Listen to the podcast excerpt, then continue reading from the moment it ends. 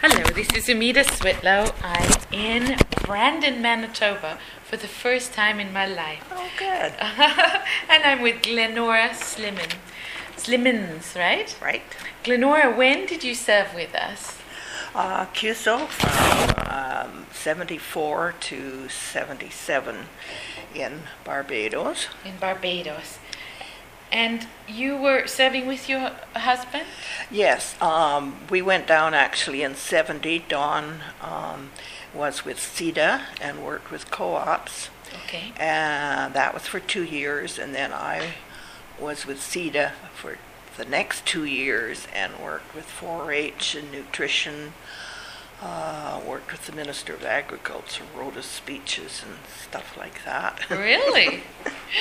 Both worked with uh, with 4-H and 4-H and CEDA nutrition were the main two. nutrition, and Thanks. worked for the minister, Yeah. minister of agriculture, Agriculture, yeah. federal, No, no, provincial. well, no. Barbados is Uh-huh. Barbados. one. Oh, yeah, oh, in yeah, one- Barbados. One unit, yeah. Okay, what did you study when you were younger? Oh, I was a home economist with, uh, with a background in community development. Oh, And uh, and what university did you go to? Saskatchewan, Oh, so you're an in ex Saskatoon. Saskatoon. All right, and um, you married your husband, and you moved to. Did you? When did you move to Brandon? we moved to Brandon when we came back. We lived in Winnipeg. Okay. Yeah. Oh, that's why last night people in Winnipeg were remembering you. Okay. Oh, okay. Yeah. Okay, Winnipeg, Um, George Harris and, and Shirley Lord were thinking of you, so they said hello. Uh, so you lived in Winnipeg. So when you worked with, uh, when you served with QSO, um, you worked with the with the minister.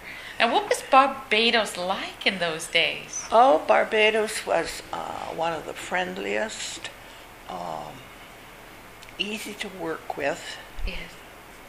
Be- um, they were, the young people particularly were really ready to pick up information and get going. And um, yeah, and it worked. You know, had made it.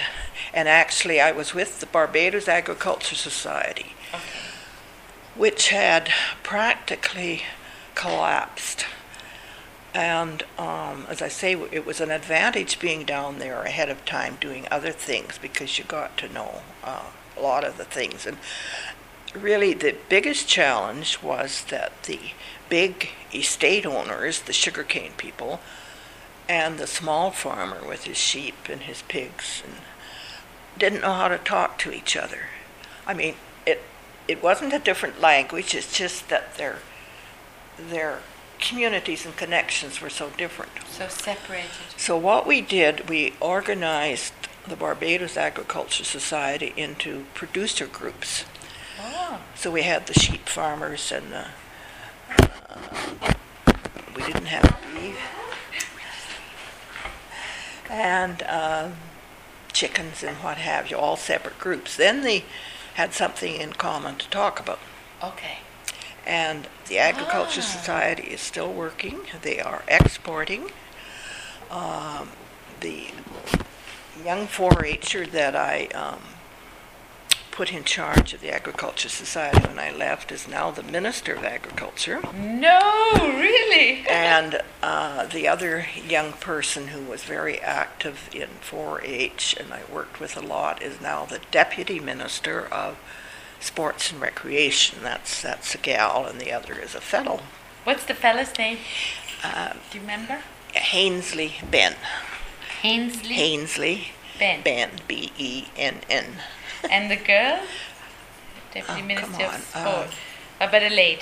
Oh, I can look that up. Well, you see, you know, often our return volunteers come back and they say to me, I think it, I think it, uh, it affected me more than I made a change. But there you go. There, it takes a long time. Like this was just two years ago that Okay. this happened. Oh, two years Yeah. ago. Okay. Oh heavens, what? Um, Don't worry. I can look Ju- it up. Ju- Juliet Cumberbatch. Juliet I- Cumberbatch. Yeah. Now, how did you know that that had happened? Did they? Oh, oh, they contact- called me, yes. Actually, the uh, original president of the Barbados Agriculture Society called me first.